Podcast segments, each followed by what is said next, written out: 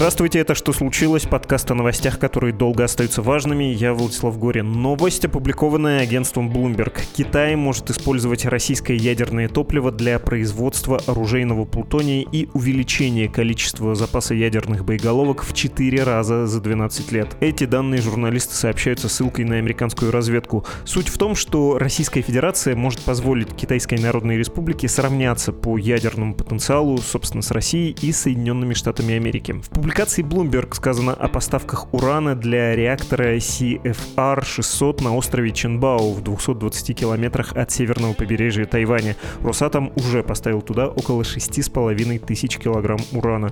Что тут интересного? Зачем КНР наращивать свой ядерный потенциал? Так ли ей нужна в этом помощь Российской Федерации? Какова доктрина применения Китаем ядерного оружия? Сейчас на эти вопросы будем искать ответы.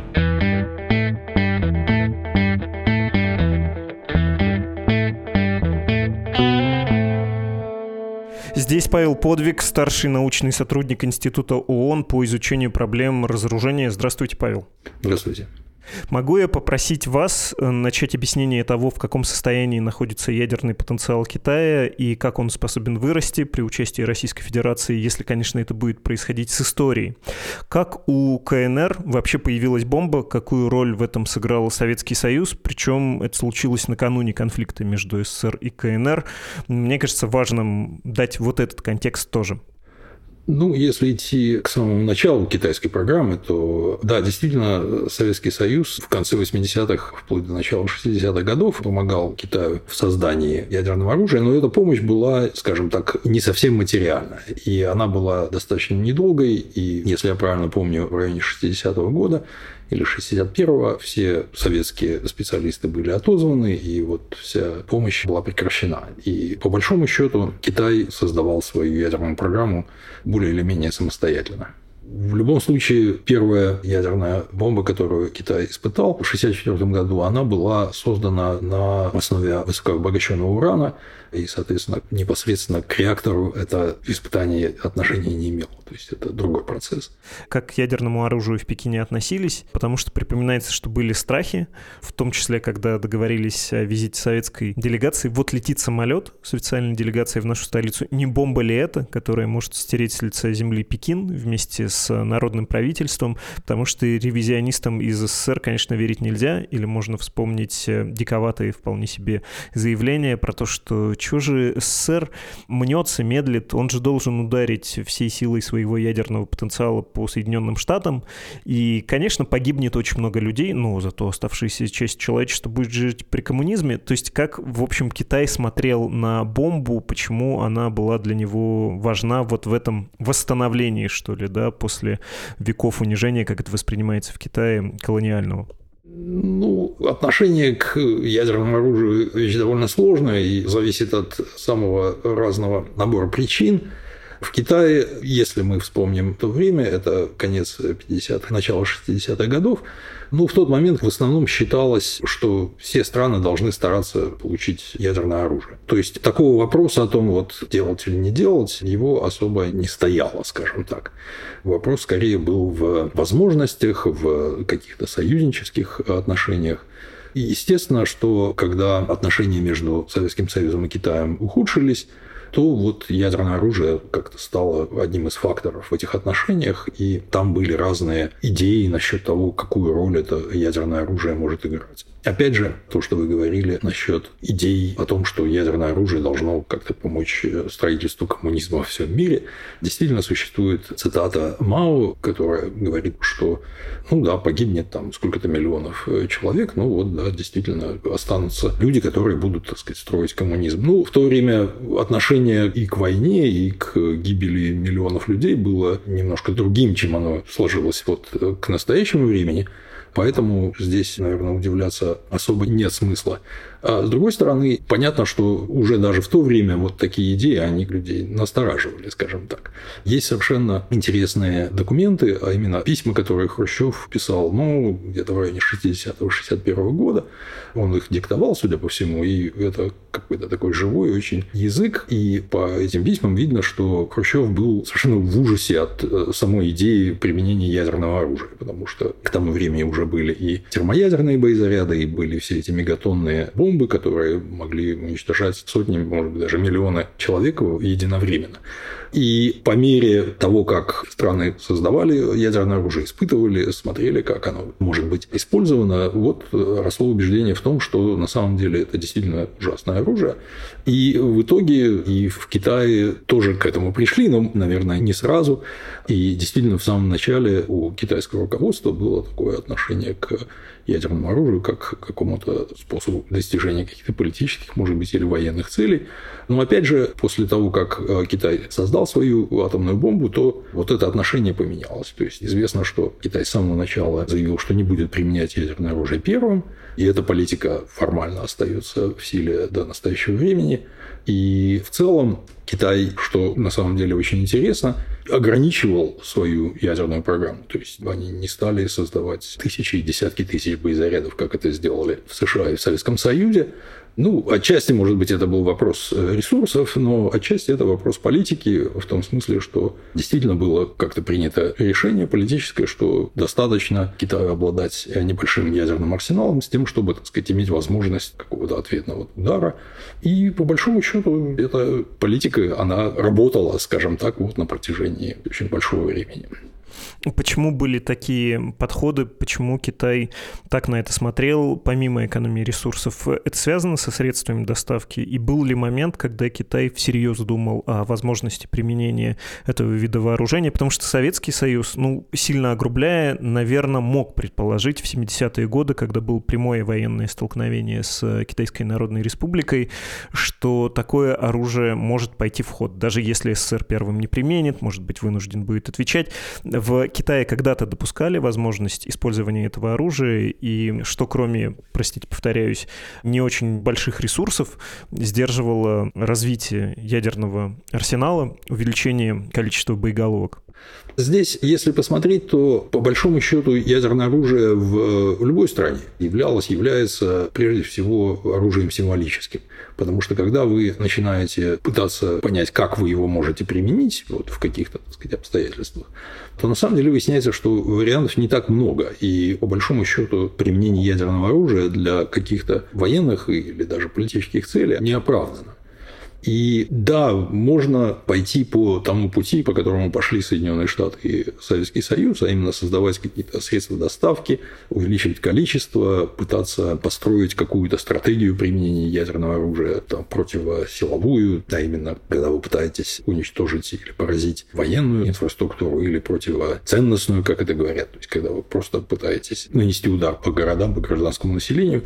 Но это все очень быстро приводит, опять же, к такого рода так сказать, теологии технологии ядерной. И по большому счету все равно вывод из этих всех построений, он на самом деле в итоге все равно оказывается таким, что очень сложно найти какую-то, так сказать, разумную стратегию этого применения.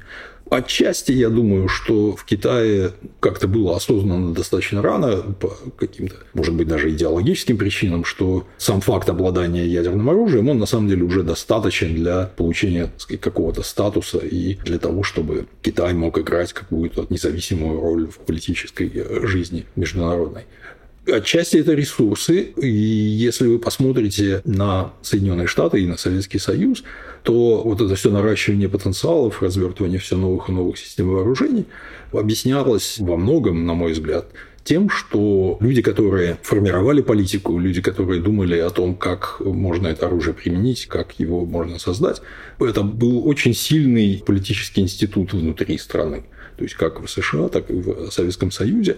И по большому счету политического контроля над этим, вот как Эйзенхауэр его назвал военно-промышленным комплексом, политического контроля особого не было. То есть, ну, там много на то причин, и они разные, опять же, и в Соединенных Штатах, и в Советском Союзе, но по большому счету именно вот этот весь большой комплекс так или иначе формировал вот эту политику.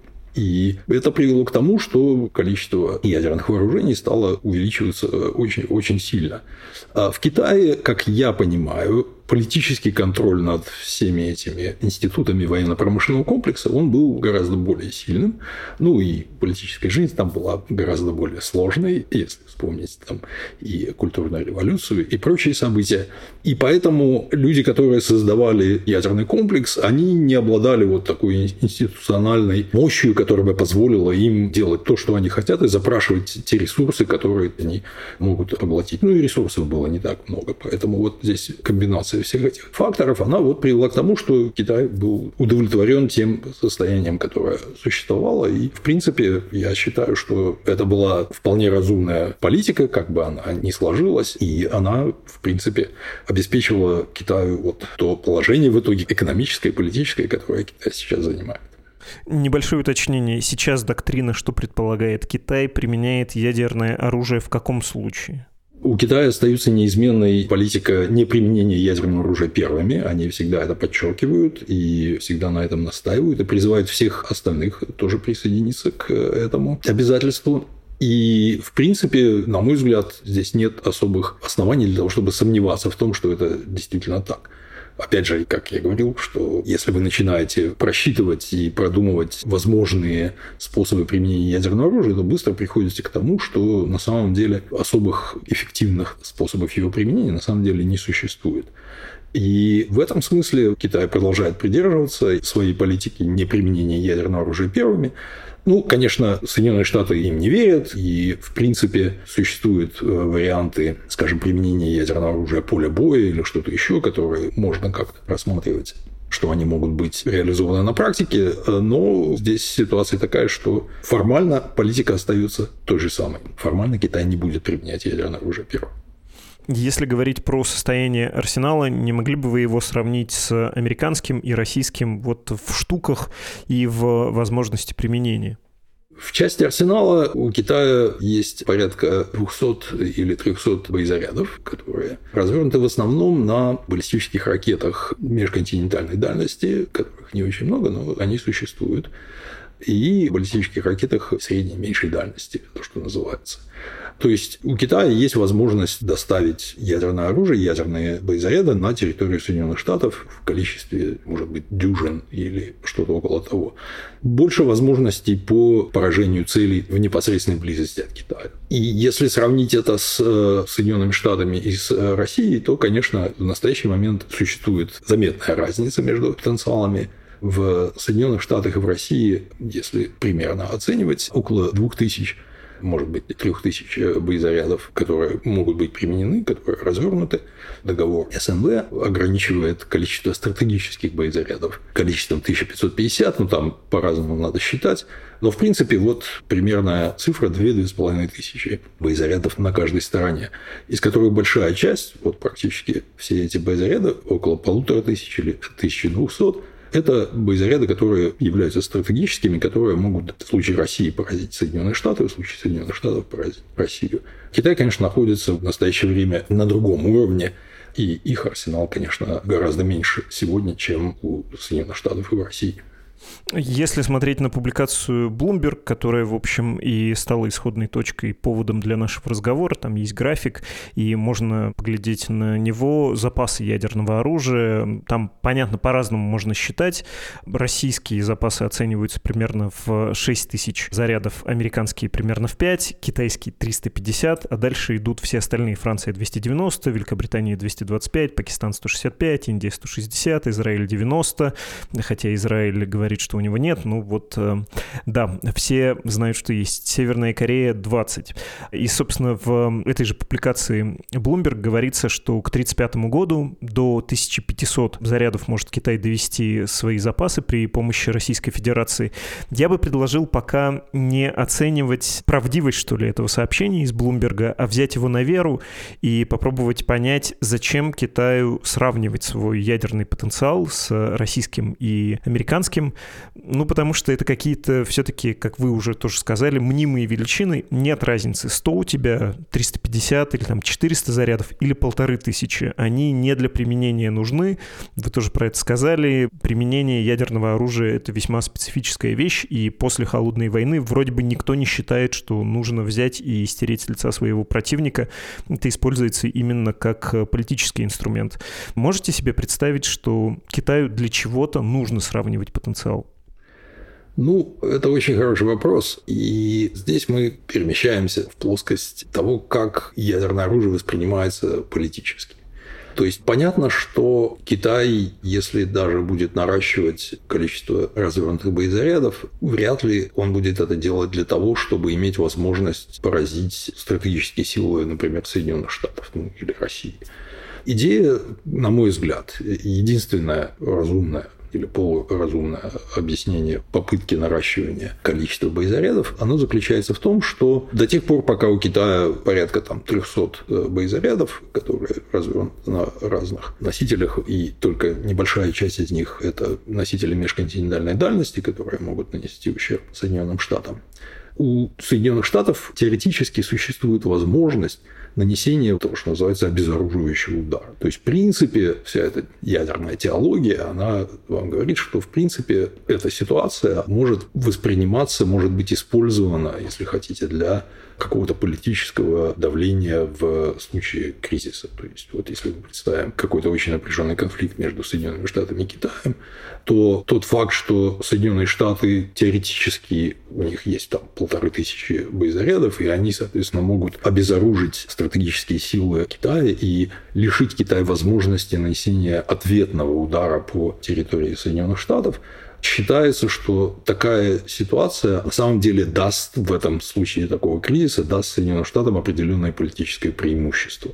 И Соединенные Штаты будут иметь возможность определенного давления на Китай в ходе этого конфликта. То есть ну, здесь, на мой взгляд, много проблем с этой теологией, но вот она существует и, в принципе, пользуется определенной, если не популярностью, то, во всяком случае, более или менее разделяется многими экспертами. И понятно, что, вот возвращаясь к тому, о чем мы говорили раньше, то, что весь этот комплекс ядерный, который создает ракеты, боезаряды и прочее, то есть понятно, что эти люди, эти институты начинают выступать в пользу того, чтобы получать себе больше ресурсов, чтобы строить получить больше ракет, больше боезарядов с той идеей, чтобы вот обезопасить Китай от такого рода политического давления. То есть это как вот оно и было в свое время в Советском Союзе и в Соединенных Штатах, это именно была такая динамика. И понятно, что дальше идет процесс именно такой, что да, вот мы можем построить столько-то ракет, вот это будет иметь такой эффект, мы будем чувствовать себя более уверенно в случае какого-то конфликта, и, соответственно, понятно, что такого рода аргументы, они находят понимание в политической среде и пользуются поддержкой. И, соответственно, вот эти программы, они все таким образом начинаются. То есть, в принципе, можно представить себе логически связанный аргумент в пользу того, что вот, да, Китай увеличит свой свой арсенал до полутора тысяч боезарядов, и, соответственно, Соединенные Штаты потеряют возможность вот такого обезоруживающего удара, и, соответственно, вот э, все политические выводы из этого будут заключаться в том, что Китай будет чувствовать себя более уверенно, опять же, в случае какого-то конфликта. Что Российская Федерация может дать Китаю для увеличения его потенциала? Я и про материалы, и про технологии, в общем, про остров э, Ченбяо. Насколько это вообще большая технологическая услуга? Там ситуация на самом деле очень неопределенная. И я на самом деле считаю, что пока особых оснований полагать, что строительство этих реакторов имеет военную направленность, пока таких оснований у нас нет. Понятно, что американские разведсообщества говорят, что нет-нет-нет, это все делается именно для поддержки военной программы. В чем там основная проблема?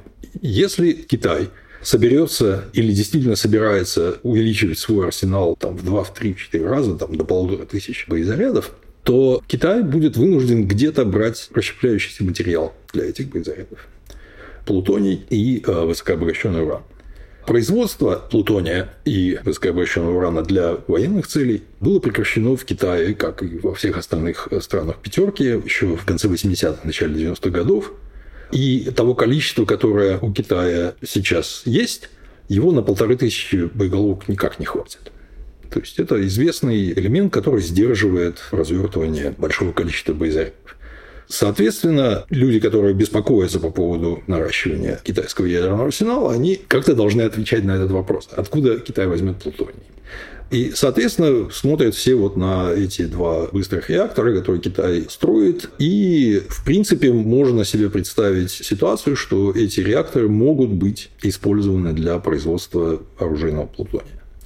Ситуация там такая, что реакторы на быстрых нейтронах в каком-то смысле очень хорошо подходят для получения именно плутония оружейного качества. Это известный факт, но, с другой стороны, они не обязаны производить оружейный плутоний, скажем так. То есть, в свое время в Соединенных Штатах и в Советском Союзе для производства оружейного плутония создавали то, что называлось у нас промышленные реакторы. То есть, это были реакторы, которые были сделаны специально для производства оружейного плутония. Там есть свои тонкости в части и устройства, так сказать, активной зоны, и топлива для них, и способы переработки этого топлива. То есть, было понятно, что вот эти реакторы, у них, собственно, другой задачи не было. Они были специально построены построены для производства оружейного именно плутония. С быстрыми реакторами ситуация немножко другая, в том смысле, что они, в принципе, реакторы. То есть они работают и могут быть созданы, построены для производства электричества, как все остальные ядерные реакторы. В России, например, в настоящее время работает два реактора такого типа. Это БН-600 и БН-800. То есть это энергетические реакторы, которые были созданы для того, чтобы производить электричество. И, в принципе, каких-то специальных причин полагать, что Китай создает свои реакторы именно для военных целей, на мой взгляд, таких причин в настоящее время нет. Что касается роли России в этом процессе, здесь история так сказать, немножко сложная. В свое время, еще в начале десятых годов, по-моему, Китай с Россией вели разговор о том, чтобы передать какие-то технологии или, может быть, даже шла речь о закупке российских быстрых реакторов. БН-800, по-моему, или БН-600 шла речь о такого рода сотрудничестве. Ну, в итоге, собственно, непосредственная закупка как-то там не получилась, но, тем не менее, Россия помогла Китаю создать экспериментальный быстрый реактор, который был построен, и он работает, по-моему, чуть ли не с 2011 года. Это небольшой реактор, и он работает на российском топливе. То есть он работает в настоящее время на топливе на основе высокообогащенного урана. Я не знаю, насколько имеет смысл углубляться во все, так сказать, технические детали. Но, в принципе, вот такого рода реактор, он может использовать либо урановое топливо, как это, например, было сделано в советском БН-600, и вот реактор экспериментальный в Китае, или он может использовать плутониевое топливо как сейчас плутониевое топливо использует реактор э, БН-800. Он начинал на уране, а потом был постепенно переведен, и сейчас он полностью работает на плутониевом топливе. Там ситуация такая, что смысл вот этих быстрых реакторов и смысл их работы на плутониевом топливе заключается в том, что если у вас есть какой-то запас плутония, то вы его можете, используя в этих реакторах, если вы переведете свои быстрые реакторы на плутониевое топливо, то вы можете нарабатывать плутония больше, чем вы тратите. Такая хитрость. Ну, нарабатывать чего? То есть вы окружаете активную зону реактора природным ураном, и у вас тот уран-238, который в этом вот бланкете, одеяле загружен, он превращается под действием нейтронов, он в итоге превращается в плутоний, хорошего оружейного качества, между прочим. Именно вот этот бланкет – это там, где происходит накопление плутония. И идея, она старая идея, еще идет, по-моему, чуть ли не к 50-м, если не 40-м, заключается в том, что вот вы можете построить такой замкнутый цикл, то есть у вас будут э, работать обычные легководные реакторы, которые нарабатывают плутоний, реакторный плутоний, так называемый, который для оружия не очень годится. И вы этот плутоний будете загружать в эти быстрые реакторы, которые будут производить еще больше плутония, и в итоге вы построите то, что называется замкнутый цикл, то есть вы будете использовать ядерное топливо полностью, целиком и на полную мощность. Это сложный процесс, никому еще пока его не удалось так построить, но вот Россия постепенно как-то движется примерно в эту сторону. Вот реактор БН-800 – это какой-то шаг в этом направлении, ну, довольно заметный. И, в принципе, я думаю, что вполне вероятно, что и в Китае тоже думают о создании вот такого замкнутого топливного цикла. И эти реакторы, возможно, создаются именно с этой целью, с целью отработки, так сказать, вот этого топливного цикла. Роль России здесь заключалась, как я говорю, в том, что Россия помогла Китаю с созданием вот этого экспериментального реактора, и, как я понимаю, все-таки была какая-то помощь, там, экспертизы, советом, может быть, с разработкой, сооружением вот этих реакторов CFR, э, Chinese Fast Reactor, китайских быстрых реакторов, CFR 600, которые вот сейчас строятся на этом острове. Более того, Россия в начале десятых годов заключила контракт, по которому она будет поставлять топливо, начальное топливо для этих реакторов. И это топливо на основе высокообогащенного урана. Высокообогащенный он только в том смысле, что обогащение там чуть больше 20%. То есть это не оружейного качества высокообогащенный уран, это немножко меньше, но тем не менее формально он считается высокообогащенным. И более того, в России под этот контракт было возобновлено производство высокообогащенного урана, обогащение. Была создана специальная производственная линия на заводе в электростали, чтобы производить топливо. То есть это большой контракт, по-моему, на 7 лет рассчитанный. И контракт предполагал, что китайский реактор, первый из двух китайских реакторов CFR-600, что он начнет работу в 2023 году. Ну вот мы в 23 году, соответственно, реактор готов начать работу, соответственно, Россия, что называется, погрузила то топливо, которое она произвела, и отправила его в Китай. И, как я понимаю, вот эта транзакция была обнаружена, и, соответственно, возникла какая-то паника по поводу того, что вот Россия поставляет высокообогащенный уран Китаю. Это совершенно плановый процесс, ничего сверхординарного в этом процессе нет. И по большому счету в самой этой транзакции никакого военного содержания нет. То есть это совершенно нормальная коммерческая транзакция. И, как я уже говорил, на самом деле мы не знаем, насколько вот эти китайские реакторы действительно являются частью каких-то военных усилий. Из того, что я слышу, я понимаю, ну вот как вы сейчас сказали, что это не очевидно военное сотрудничество. Во-вторых, это не такая уж грандиозная услуга и технологический Китай, и в смысле материалов, наверное, если бы захотел, мог бы справиться сам. И в-третьих, тут уже обещанная оценка, собственно, публикации Блумберга, это скорее предостережение Вашингтона, некоторые манипуляции, обращение к Китаю, мол, не нужно соблазняться какими-то отношениями с Москвой и ничего не нужно давать ей взамен. Не давайте ей оружие, пока она воюет в Украине, в том числе, если хотите, по облегченной схеме получить ядерные технологии. Вам тоже так кажется? Что это такое преувеличение в публикации Блумберга. Да, я думаю, что это преувеличение, потому что, как я уже говорил, и строительство начиналось, и контракты заключались, когда еще даже и 2014 года не было. То есть, когда еще вообще идея какого-то конфликта с Украиной, не говоря уже о войне, она была совершенно фантастической. Соответственно, я не думаю, что вот эту ситуацию можно как-то интерпретировать в рамках какого-то противостояния Соединенных Штатов Китая, Соединенных Штатов России, или тем более увязывать ее с войной в Украине. Другое дело, что, конечно, как я говорил, все вот эти идеи, которые в Соединенных Штатах постоянно циркулируют насчет того, что Китай вот сейчас начнет увеличивать количество своих боезарядов, они нуждаются в ответе на вопрос, а откуда Китай возьмет плутоний. И вот получается так, что вот, пожалуйста, есть путь. Более того, как мне говорили коллеги, которые знают все эти оценки разведсообщества, они говорили, что вот да, вот мы считаем, что это именно тот путь, который Китай выбрал. Здесь проблема заключается в том, что Китай в каком-то смысле сам себя поставил в сложное положение здесь. И вот почему. В принципе, если это полностью гражданская программа, и она не имеет никакой военной составляющей, то тогда, в принципе, нет никаких причин для того, чтобы что-то там скрывать. И единственный красный флаг, который я сейчас вижу, например, он заключается в том, что Китай вот уже на протяжении пяти лет, с 2017 года, не сообщает ничего о своей программе производства плутония гражданской. Существует механизм, существует э, соглашение от 1998 года, когда ряд стран, в том числе и Россия, США и Китай, согласились ежегодно поставлять в МАГАТЭ сведения о том, сколько у них плутония, который находится в э, отработавшем топливе, сколько у них плутония, который выделен из отработавшего топлива. И вот все страны каждый год эту информацию поставляют. Китай тоже это делал. Но Китай это делал до тех пор, пока у них не было своего производства по переработке отработавшего топлива по выделению плутония.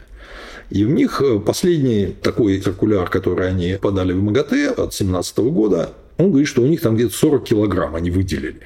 А после этого они перестали что-либо сообщать. Просто перестали присылать и все. Что говорит о том, что вот почему-то они не хотят об этом говорить. А почему они не хотят об этом говорить? И это прекрасная иллюстрация к тому, что вот когда вы пытаетесь что-то скрыть, то есть вам может казаться, что вы как-то себя защищаете, а на самом деле происходит полностью обратное. Вы даете вашим оппонентам возможность строить самые невероятные сценарии. Именно это то, что происходит вот э, сейчас. Естественно, что первая мысль, которая приходит в голову, почему Китай приостановил публикацию этих данных, ну вот потому что тогда, если они начнут сейчас нарабатывать оружейный плутоний в этом реакторе, то там, соответственно, возникнут вопросы, а как вот... Они, в принципе, не обязаны о нем сообщать, но, тем не менее, если они будут какие-то данные продолжать поставлять, то, соответственно, будет уже более хорошо понятно, куда этот плутоний используется. Если он используется для военных целей, то тоже будет понятно, что он используется для военных целей. А так, вроде, они пока формально, во всяком случае, могут всегда говорить, что нет, нет, нет, никакой военной составляющей здесь нет. Но, опять же, нужно тоже учитывать, что даже вот в худшем, что ли, варианте развития событий то есть, понятно, реактор еще не начал работу. Вот он сейчас топливо привезли, вот он начнет работать. Какое-то время там потребуется для того, чтобы этот вот бланкет облучить, чтобы наработать этот плутоний. Какое-то время потребуется для того, чтобы его, так сказать, переработать. То есть, то производство по переработке топлива, которое в Китае создается, они строят завод по переработке, он начнет работу только в 2025 году. То есть, может появиться реально первый, так сказать, плутоний в виде металла, если хотите. Ну, какое-то время еще нужно, чтобы это все направить на производство оружия или что-то еще. То есть, все равно мы не говорим о сроках порядка года или двух. То есть, это больше горизонты. И я считаю, что по большому счету вот эта вся ситуация и все опасения по поводу конкретно этого реактора и какой-то, так сказать, российской помощи, они в основном результат того, что вот Китай просто прекратил раскрывать ту информацию, которую всегда делился. А это, конечно, не может не настораживать, но по моему ощущению, скажем так, все равно пока нет оснований считать, что это все программа военная. Просто когда это сообщение публикуется, понятен контекст. Ясно, что звучит это примерно следующим образом.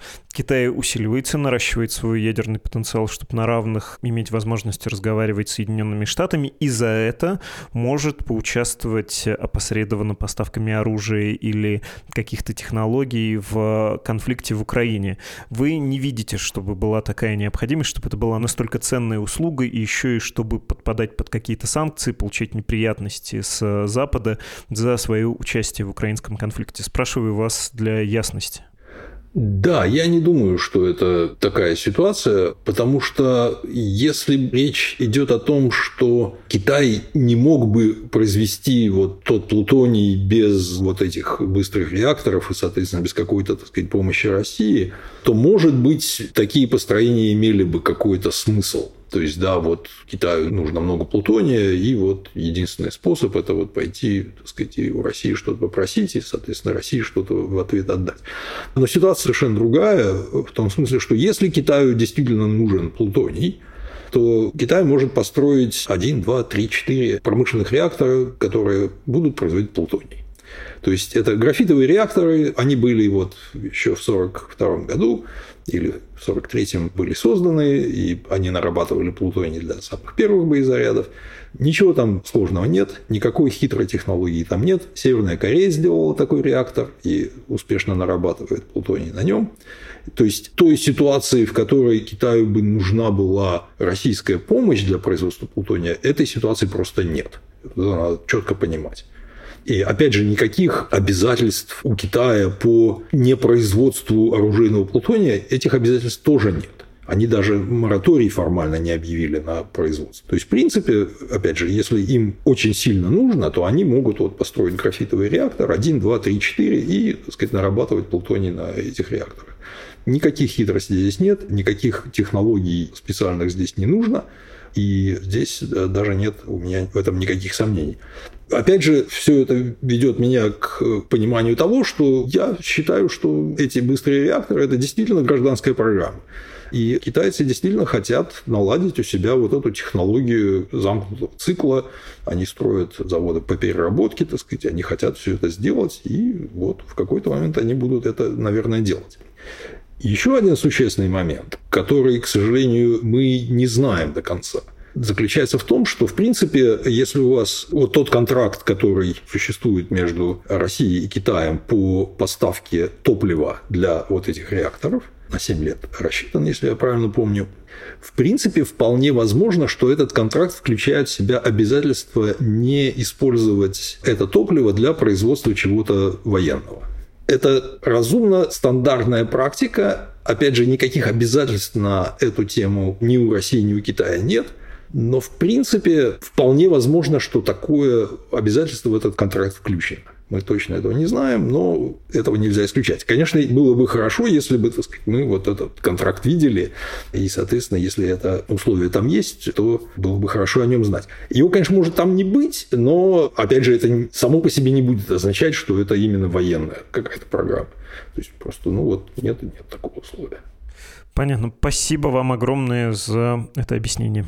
Это был Павел Подвиг, старший научный сотрудник Института ООН по изучению проблем разоружения.